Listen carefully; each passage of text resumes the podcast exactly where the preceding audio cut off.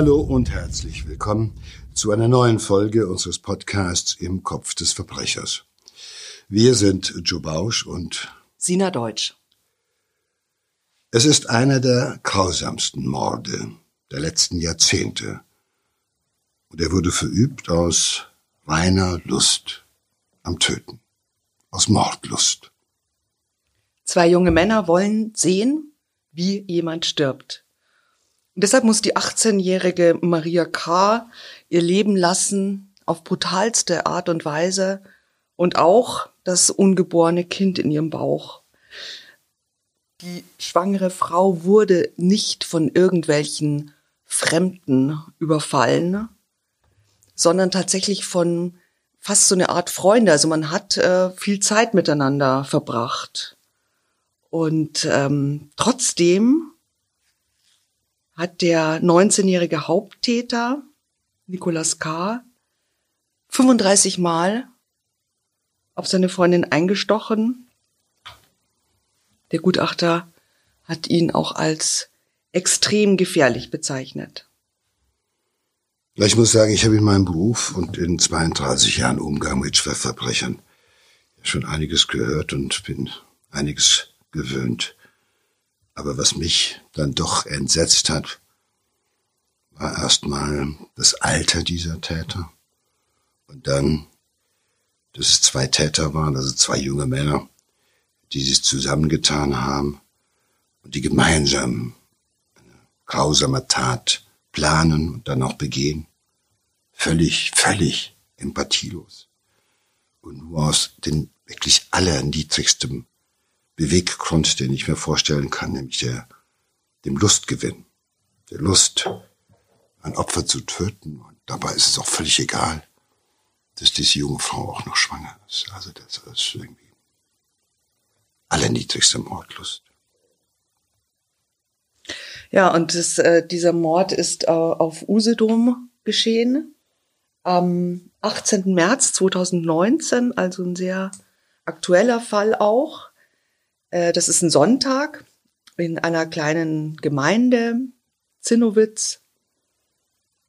Usedom ist so eine wirklich traumhaft schöne Insel, wo man denkt, äh, hier gibt es viel Schönes und Gutes, aber ähm, genau dort ist wirklich, wie du gesagt hast, einer der, der schlimmsten Morde äh, in letzter Zeit ähm, passiert. Angefangen hat das Ganze, als der Nicolas K., der ist 19 Jahre alt und ähm, sein Freund Nico G., 21, die sitzen mit Freunden im Park und trinken Alkohol. Und äh, so nach und nach löst sich die Gruppe auf, die meisten gehen nach Hause und die beiden jungen Männer bleiben übrig und fangen an zu reden und tauschen einen tödlichen Gedanken aus. Beide sagen, sie wollen mal sehen, wie ein Mensch stirbt und sie reden darüber, wie es wohl wäre, jemanden umzubringen. Ja, ich meine, das alleine das darüber nachdenken, wie das wohl wäre, es ist ja vielleicht nur etwas, was man sich äh, bei jungen Menschen vorstellen kann, dass man darüber mal redet, wie das wohl ist, wie man sich da fühlt. Äh, das allein ist ja noch nicht schlimm, aber was wir hier beobachten, ist ja ein langsamer Prozess, wo der eine erstmal schaut, wie der andere reagiert. Ist er genauso gestrickt? Äh, kann der sich das vorstellen? Hat er ähnliche Bewertungen, vergleichbare Emotionen und Erwartungen? Und wenn der andere dann auch noch, sagen wir mal, so beknackt ist darauf anspricht, dann entwickelt sich natürlich so eine Spirale. Eine versucht den, den, den anderen, sozusagen, man triggert sich gegenseitig immer auf ein neues, höheres Level. Man fängt sozusagen wie bei einem Spiel, wie bei einem Gewaltspiel erstmal auf Level 1 an und dann redet man weiter und geht das nächste Level, das nächste Level in das nächste Level. Und dann merkt man schon mal, man ist offensichtlich von der gleichen Obsession getrieben. Äh, das äh, lässt dann noch die letzten äh, Hürden fallen, dass man halt eben mehr oder minder auf einmal zu erkennen gibt, dass das nicht ein Spiel ist, sondern dass das tatsächlich gerade alles in deinem Kopf und zwar unter Optionen klicken ganz weit oben möglich ist. Es ist nicht nur darüber, dass du spekulativ drüber nachdenkst, sondern du machst einfach mit dem anderen gegenüber deutlich, hey, das ist ernst gemeint. Wenn wir jetzt weiterreden, dann geilen wir uns schon gegenseitig an dem Gedanken auf, jemanden umzubringen und einfach mal um zu gucken, wer ist das? Und irgendwie ist es natürlich auch so, dass es ja nicht mit Schrecken verbunden ist, dieser Gedanken, sondern dieser Gedanke mit Lust verbunden wird. Ja, von Anfang an. Jeder, der sich das vorstellt, wie wäre das, jemanden umzubringen, äh, wird ja früher oder später sagen wir mal, hey, Entschuldigung mal, das haben wir jetzt mal einfach so. Ja, aber man kommt ja eher ins Entsetzen. Und diese beiden Männer kommen in so etwas wie Lust wo kommen sie her? Man muss auch sagen, sie sind natürlich gescheiterte Existenz, sind jung, aber schon früh gescheitert. Also hängen eigentlich rum und sind frustriert.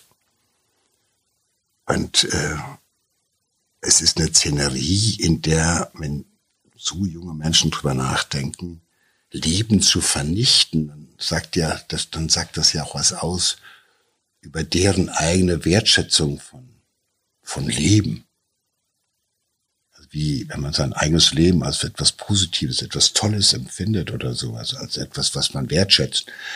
Ja, äh, wie geht man dann mit dem Gedanken um, ein anderes Leben zu vernichten? Also wie desillusioniert, wie frustriert, wie sauer äh, muss man selber sein, um Lust dabei zu empfinden, also sich Gedanken darüber zu machen, wie es denn wäre, jemand umzubringen.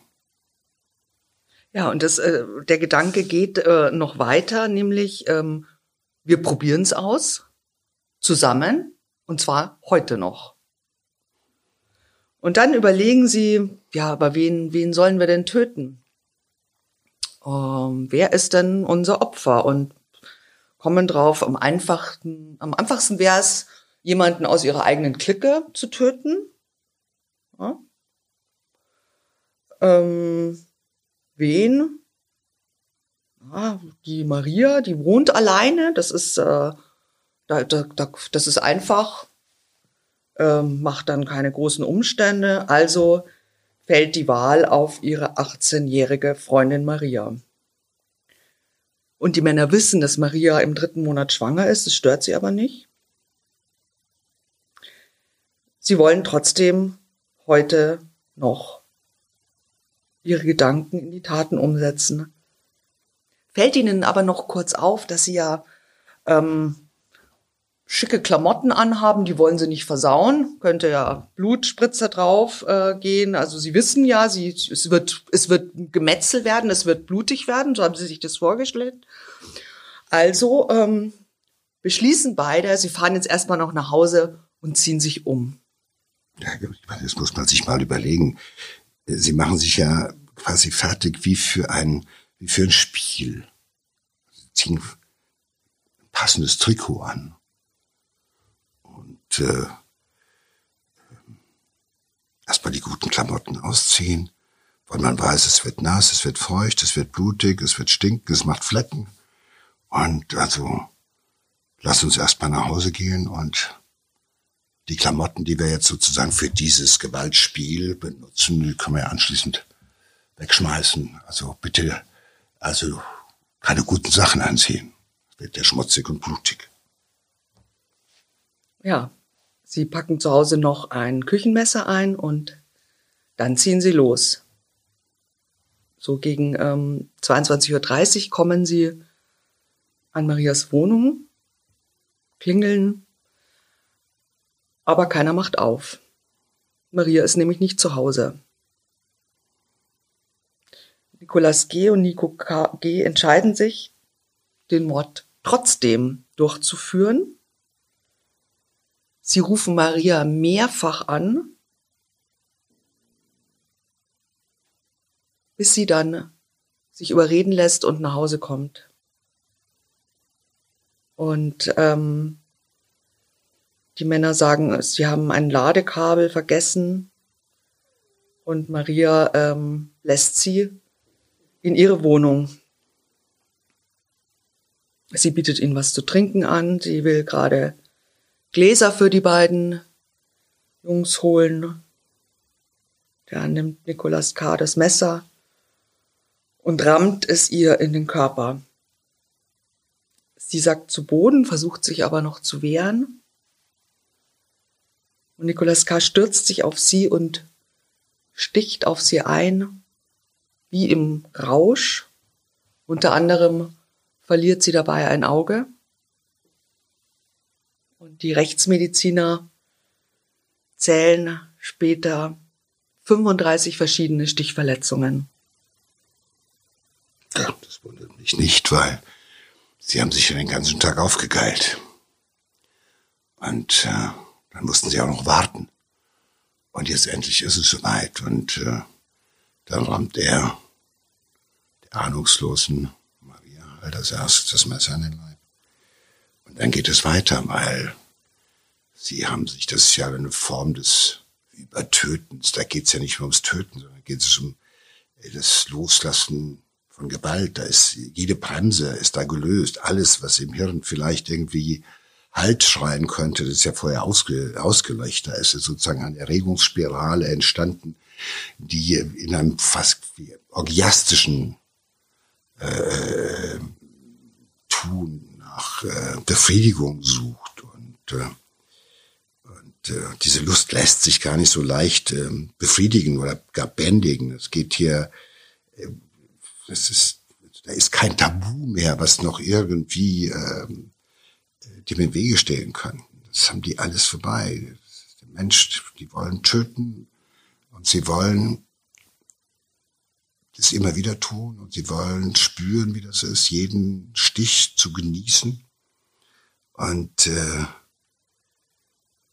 da hört er doch nicht nach ein oder zwei oder drei Stichen auf, sondern es braucht erstmal sozusagen die das Nachlassen dieser Erregung, die sie den ganzen Tag aufgebaut haben in diesen Gesprächen. Und äh, da gibt's auch kein Erschrecken zwischendurch über das, was man da selber getan hat, sondern das ist nur noch raus damit, ich will das jetzt, ich brauche das jetzt, mach das jetzt. Und das sind natürlich auch zwei Täter, das heißt, es braucht auch so eine Dynamik zwischen zwei Tätern, dass du weißt, der andere guckt zu, der ist dabei und das, das ist, das ist eine Dynamik auch zwischen diesen beiden Tätern. Das verbindet die ja auch. Ja. Der eine ja, genau. rammt es immer wieder das Messer hinein und der andere, der ist Zeuge und äh, der soll das auch sehen. Äh, das braucht sozusagen wie im Kino die Kamera, die zuguckt oder sowas. Das ist dann halt eben auch der, der zweite, der dabei ist. Ja, ja, Nico G., äh, der Mittäter, ähm, sticht zwar nicht auf Maria ein, er soll aber trotzdem äh, bei dem Mord geholfen haben. Also Nicolas K. hat dann vor Gericht ausgesagt, er hat äh, seinem Komplizen quasi also zugerufen, er soll Marias Beine festhalten. Ähm, und das habe er dann auch getan. Nico G. hat das aber vor Gericht äh, bestritten. Allerdings hat man äh, seine DNA auch auf Marias Kleidung gefunden. Das heißt, der Staatsanwalt hat das als äh, starkes Indiz auch für seine Beihilfe bewertet. Es war ein gemeinschaftlich begangener Mord, wobei der Tatbeitrag dann letztendlich für die Bewertung unerheblich ist. Wenn ich das Opfer festhalte, während der andere wie besinnungslos auf das Opfer einsticht, dann bin ich Betäter. Dann bin ich an diesem Mord beteiligt. So einfach ist das. Äh, egal, ob er äh, zugestochen hat oder nicht. Äh, es ist letztendlich auch die gleiche Lust, die er empfunden hat. Der eine hat sie mehr empfunden im Stechen, das ist der aktivere Teil, und der andere hat sich dann aufgegeilt, es zu sehen und das Opfer weiter festzuhalten. Whatever. Und äh, insofern ist das Motiv hier äh, bei beiden klar. Mordlust. Beide haben das gleiche Ja. Motiv und haben auch äh, da war keiner dabei, der irgendwie mal ge gesagt hat, hey, was machen wir hier für einen Scheiß? Was denken wir hier für einen Scheiß oder sowas? Sie haben sich gegenseitig hochgejatzt und aufgegeilt.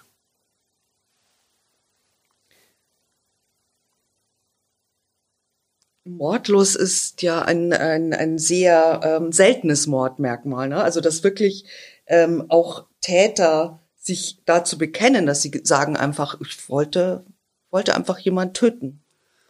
Ja, das ist, wir denken immer, Mord dient zu der Verdeckung einer Straftat oder ich will äh, jemanden beerben oder sowas. Wir suchen immer äh, äh, nach einem Motiv, nach einem für uns nachvollziehbaren Motiv.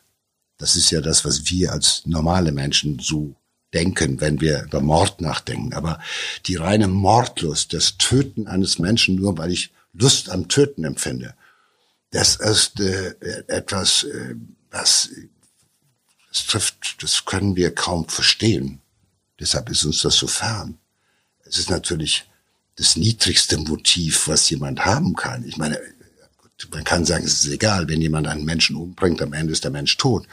Aber was uns erschrickt ja in diesem Fall, dass es diese jungen Menschen sind, die sowas Furchtbares empfinden wie Mordlust, das aber auch innerhalb von kürzester Zeit aus der Idee, aus dem Gedanken in die Tat umsetzen. Und das ist, äh, das ist auch Gottlob ein Ausnahmetatbestand. Also es gibt Gott sei Dank nicht so viele, die aus reiner Mordlust töten. Natürlich ist das Quälen bei vielen Leuten auch äh, ein wichtiges Motiv. Sadismus ist ein wichtiges Motiv, gar keine Frage. Bei sehr vielen äh, Mordtaten oder sowas ist das äh, ein wichtiges Motiv. Aber äh, einfach nur mal zu gucken, wie das ist also nicht über Tage geplant zu haben oder das weiß ich, ich will das Auto von dem, ich will das Geld, es spielt keine Habgier, ist nicht das Mordmotiv, ja. Es ist, es ist einfach nur der Mord an sich, das Töten. Ja, also ich habe mir natürlich ist das auch etwas, was wir äh, wir kennen das schon. Äh, wir kennen das natürlich aus äh, aus kriegerischen Auseinandersetzungen. Da gibt's auch Menschen, die wenn sie Macht ausüben, einfach nur Menschen über den Haufen schießen aus Mordlust. Das gab es. Also es ist jetzt nicht so ein fernes Motiv. Ja, das muss man auch an dieser Stelle sagen. Ja, es haben in, in Kriegen oder in Bürgerkriegen oder in ähnlichen Geschichten äh, haben Menschen gemordet aus dem reinen Motiv der Mordlust. Es gibt ja KZ-Täter, denen wird auch nachgesorgt, die sind einfach auf hin und haben die Leute weggeschossen wie Tontauben, einfach weil sie halt Bock hatten. Ja, also diese Entwertung von anderen Menschen. Und die Frage ist natürlich, hier sind zwei Figuren, die ja das Opfer vorweg offenkundig in ihrer Fantasie schon längst entmenschlicht haben. Da ist ja nichts, da ist ja keine Chance mehr irgendwo, äh, da wird aus der Freundin Maria mit dem, mit dem Kind, wird dann halt einfach, äh, sage ich mal, das ist so Lustmord. Und äh, das ist Entwertung des Opfers. Äh, das muss vorweg so sein, weil sonst schafft man das nicht.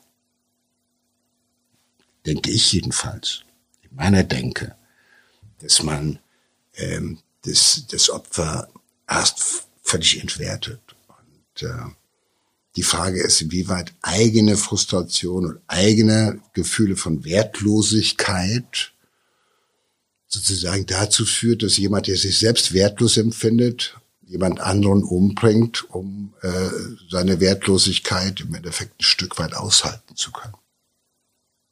Wie so, hey, im Endeffekt passiert das ganze ja in einem Milieu das zeigt auch im Endeffekt, wie wenig beziehungsfähig diese Klicken sind, wie wenig empathisch diese Klicken sind. Dass man einfach überlegt, okay, wen können wir jetzt abstechen? Wie ein Schwein? Das kann ja jemand aus unserem Bekanntenkreis sein. Also Leute, mit denen ich normalerweise gestern noch Alkohol getrunken habe, mit dem ich vorgestern noch befreundet war, ja, die mich arglos durch die Tür lässt oder sowas, weil, warum so weit gehen? Warum noch einen großen Plan? Es geht doch nur ums Umbringen. Und das ist schon etwas, äh, was uns in diesem Fall jedenfalls die Sprache verschlägt.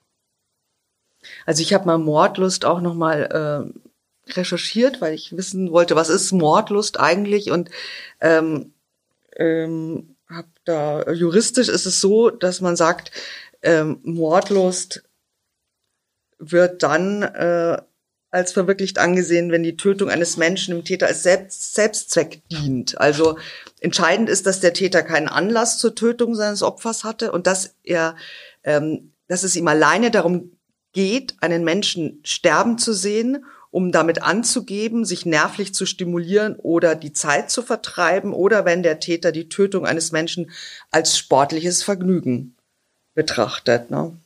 Also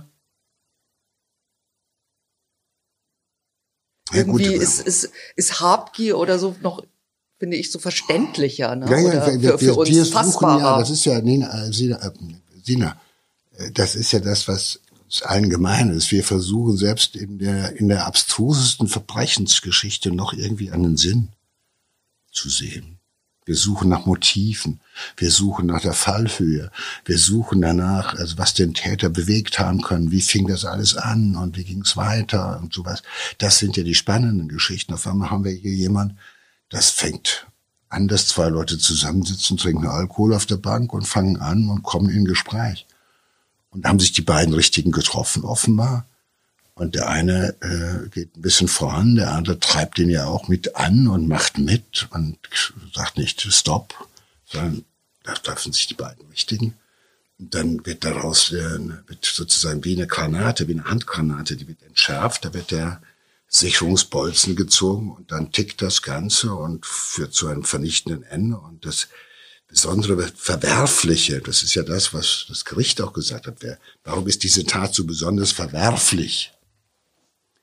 Ja, weil es eine prinzipielle Missachtung vor fremdem Leben zeigt. Das ist also die, die, die tiefste Missachtung von fremdem Leben. Und äh, es ist vor allen Dingen auch diese beliebige Austauschbarkeit. Es hätte, wenn es Maria, die, nicht die schwangere Maria gewesen wäre, hätte es auch jemand anderes sein können. Und wenn es ein zwölfjähriges Kind gewesen wäre, was gerade mit dem Fahrrad vorbeigekommen wäre, dann hätte sie das halt umgebracht. Oder was weiß ich, eine Oma oder wer auch immer. Also die Austauschbarkeit des Opfers, dass man auch keine Beziehung zu dem Opfer hat und so weiter. Das alles, es gibt keine gemeinsame lange Geschichte oder tragfähige Geschichte mit dem Opfer, nichts dabei. Und äh, das ist schon wahnsinnig. Und es wird natürlich, Tatsache ist, dass hier mit vollem Vorsatz, mit Vorsatz, mit Absicht wird das Ganze gemacht. Und äh, äh, es gibt also auch nicht, mal gucken, äh, es machen, sondern das, die, die sind ja wie an einem Faden gezogen.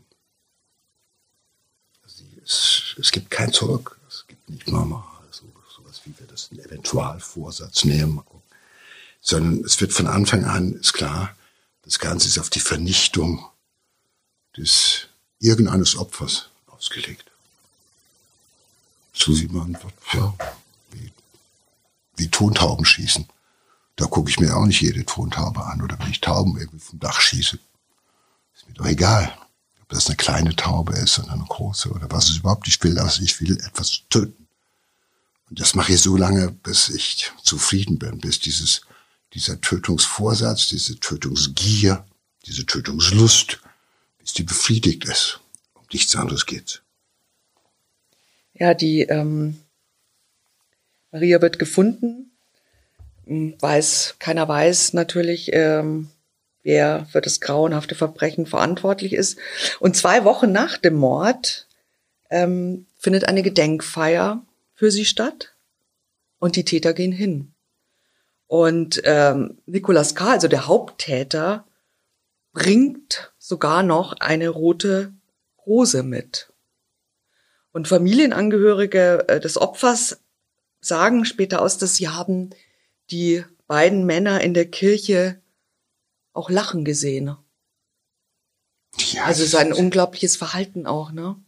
Ja, die sind danach. em- empathielos und sind natürlich auch äh, kleine, kranke, unreife äh, Geister, muss man sagen. Ja, das ist, das ist so dieses, äh, wenn die wüssten und wir haben es getan und äh, und natürlich ist das auch wieder ein geiler Beitrag. Dann werfe ich noch eine Blume ins Grab hinterher. Ich habe sie abgestochen wie ein Schwein und dann stehe ich da und natürlich sind sie emotional äh, völlig verroht. Ja, das ist, Gott sei Dank ist es eine Ausgeburt der Hölle, was da irgendwie pa- passiert ist. Und ähm, das, das, dieses kichern und jetzt haben wir, ja, wenn ihr wüsstet. Und natürlich gehen sie mit zum, zur, zur, zur Trauerfeier. Und das lassen sie sich nicht entgehen. Das ist nochmal ein bisschen sozusagen das Aufheizen, äh, sich da mal aufgeilen an dem Gedanken, wie haben's gemacht und wenn die alle wüssten und so weiter und so fort. Das wird dann immer reaktiviert. Da fühlt man sich nochmal warm in seinem, in seiner Haut. Das wäre, das würde das Blut noch am Messer tropfen. Und, ähm, und ähm, das, ist widerwärtig einfach. Ja, das äh, Lachen vergeht ihnen aber Gott sei Dank äh, sehr schnell, denn die Polizei nimmt sie schon kurz nach der Trauerfeier fest. Ähm, Im August 2019 beginnt äh, der Prozess am Landgericht Stralsund.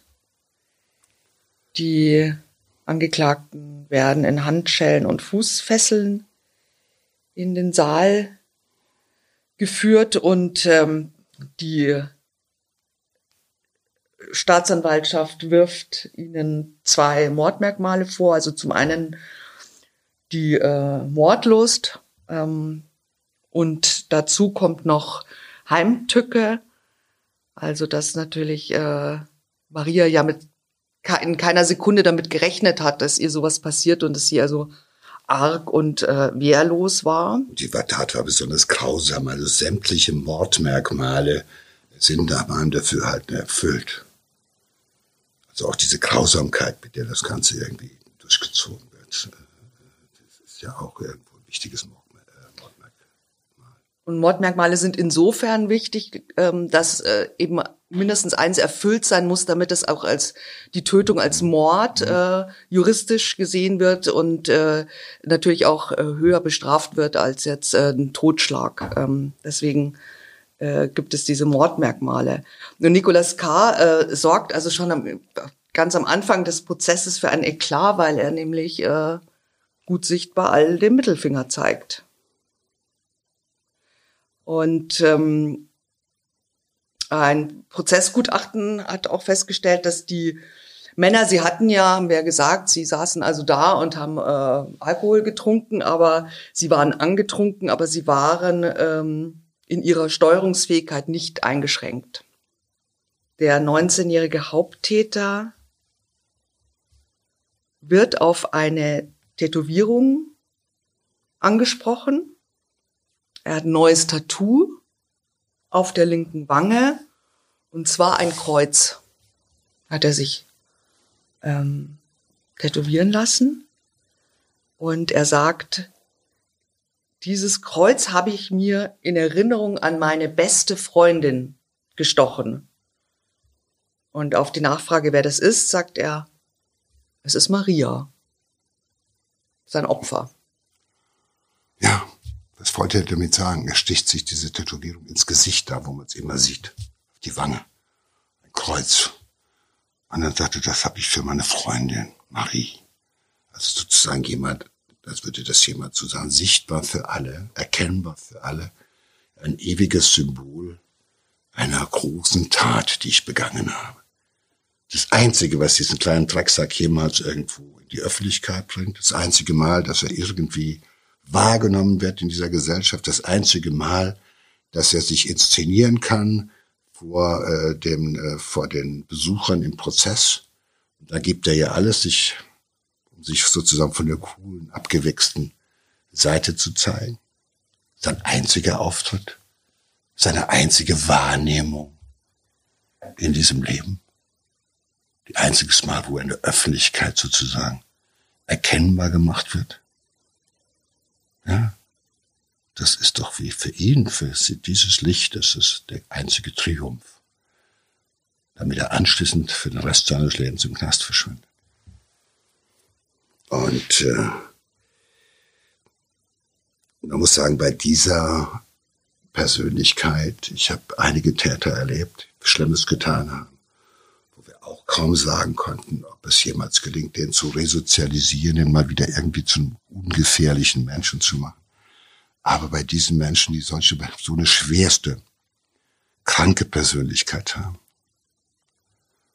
da wüsste ich jetzt aus meiner langen Erfahrung nicht, was man mit dem machen sollte, um den wieder einigermaßen ohne Bedenken in die Freiheit zu entlassen. Ja, bleiben wir erstmal nochmal beim Prozess. Also Nicolas K. Äh, gesteht den Mord vor Gericht und ähm, er die Erinnerung an, an seinen tollen Tag, den er da hatte. Ne? Also er lässt er wieder aufleben. Also er, er schildert detailliert den brutalen Tathergang und ähm, und zwar so, dass seinem Komplizen Nico G, als er das hört, so schlecht wird, dass er sich übergeben muss. Also die Details von diesem Mord nochmal hört. Ähm, also er übergibt sich in einem Eimer im Gerichtssaal. Und äh, später lässt er über seinen Aus Anwalt ausrichten, dass er zwar bei der Tat mitgemacht habe, aber er sei nicht überzeugt gewesen und äh, das Geschehen habe ihn sehr mitgenommen. Er habe in den Tagen danach viel geweint.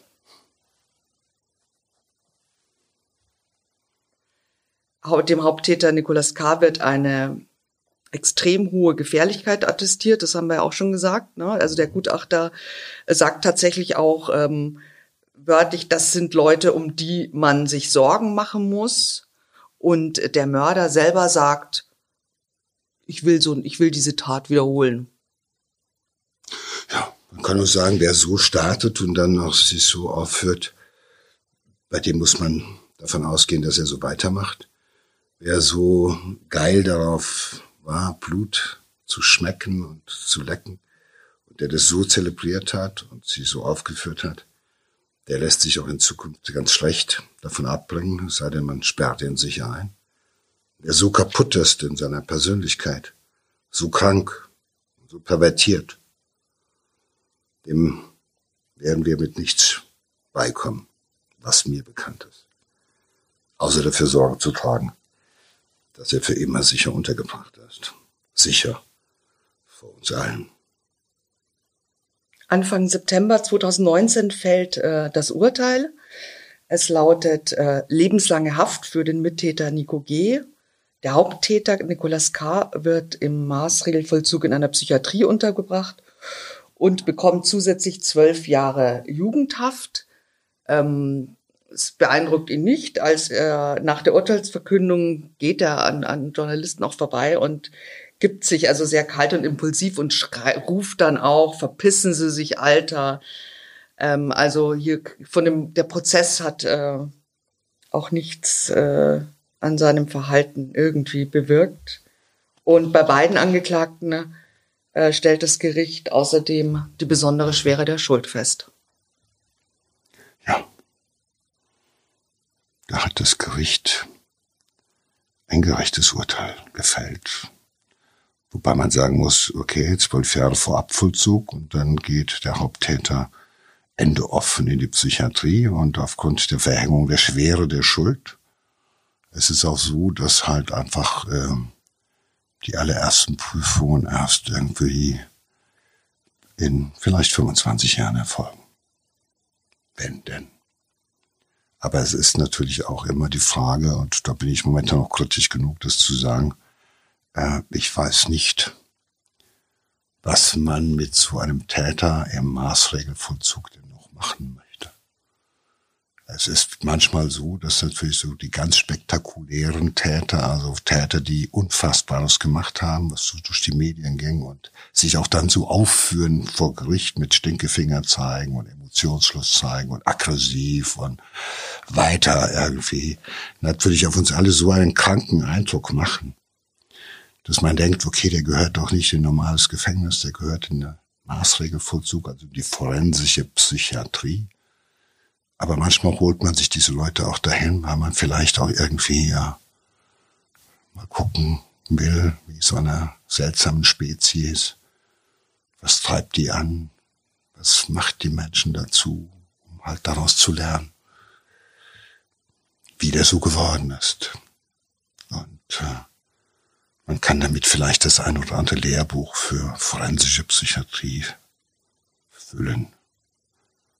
Aber Perspektiven hinzubessern.